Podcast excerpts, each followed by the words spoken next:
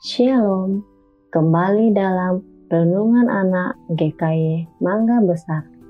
Doa syafaat Abraham. Kejadian 18 ayat 22 sampai 33. Teman-teman, apakah kalian tahu apa itu doa syafaat? Doa syafaat artinya adalah kita mendoakan orang lain. Kita berdoa bagi anggota keluarga kita, orang yang kita kenal, termasuk bangsa dan negara kita. Mendoakan orang-orang yang menghadapi kesulitan, kelaparan, kemiskinan, dan lain-lain. Dengan mendoakan orang lain, kita bisa menolong mereka yang sungguh-sungguh membutuhkan kekuatan doa. Untuk menjadi seseorang yang berdoa bagi orang lain, haruslah kita berdoa dengan iman, rendah hati, hati yang berani, sabar dan tekun, seperti yang dilakukan oleh Bapak Abraham. Sebagai sahabat karib Tuhan, Abraham mengetahui rencana Tuhan yang akan memusnahkan seluruh kota Sodom dan Gomora yang penuh dengan dosa. Tetapi Abraham yang mengetahui rencana ini berdoa kepada Tuhan.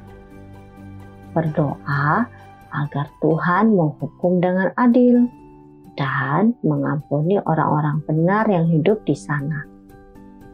Dalam doanya, Abraham meninggikan dan menunjukkan rasa hormatnya kepada Tuhan. Coba perhatikan kata-kata Abraham. Sesungguhnya aku telah memberanikan diri berkata kepada Tuhan, walaupun aku debu dan abu. Kemudian Abraham melanjutkan doanya. Bagaimana sekiranya ada 50 orang benar dalam kota itu?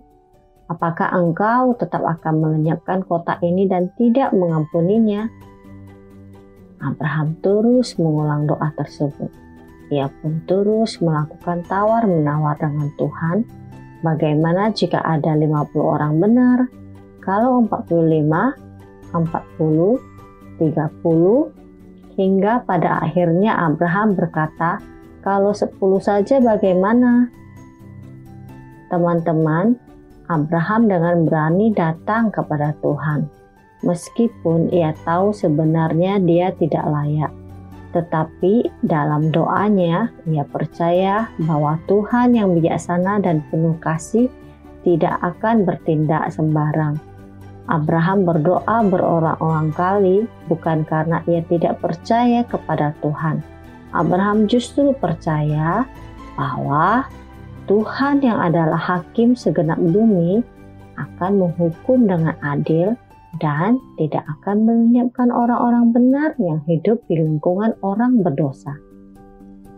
Akhirnya, memang tidak sampai 10 orang benar di Sodom. Penghakiman Tuhan tetap dilaksanakan. Tuhan tetap memusnahkan Sodom dan Gomora Apakah ini berarti doa Abraham sia-sia? Tidak. Meskipun tidak ada 10 orang benar di Sodom dan keadilan Allah tetap dinyatakan, Lot keponakan Abraham beserta kedua anak perempuannya selamat dari penghukuman yang ada. Luar biasa. Tuhan menjawab lebih daripada yang diminta oleh Abraham dalam doanya. Teman-teman, dari cerita ini, kita dapat melihat bagaimana sikap Abraham dalam berdoa bagi orang lain dengan berani, beriman, rendah hati, tekun, dan sabar.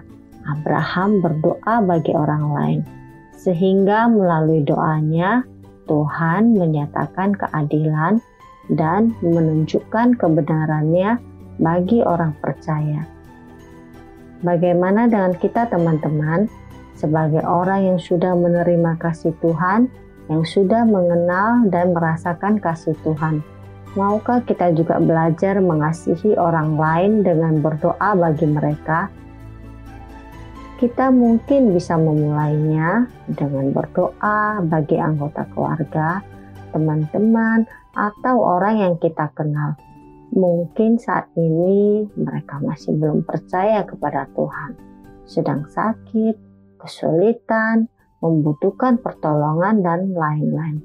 Atau kita juga bisa berdoa bagi bangsa dan negara kita yang saat ini masih mengalami pandemi dan bencana alam. Teman-teman, masih banyak pokok-pokok doa yang bisa kita doakan. Yakin dan percayalah teman-teman, dengan berdoa bagi orang lain, kita tidak akan rugi. Justru hubungan kita dengan Tuhan semakin dekat dan kita dapat semakin tahu tujuan dan rencana Tuhan bagi dunia ini. Tuhan Yesus memberkati.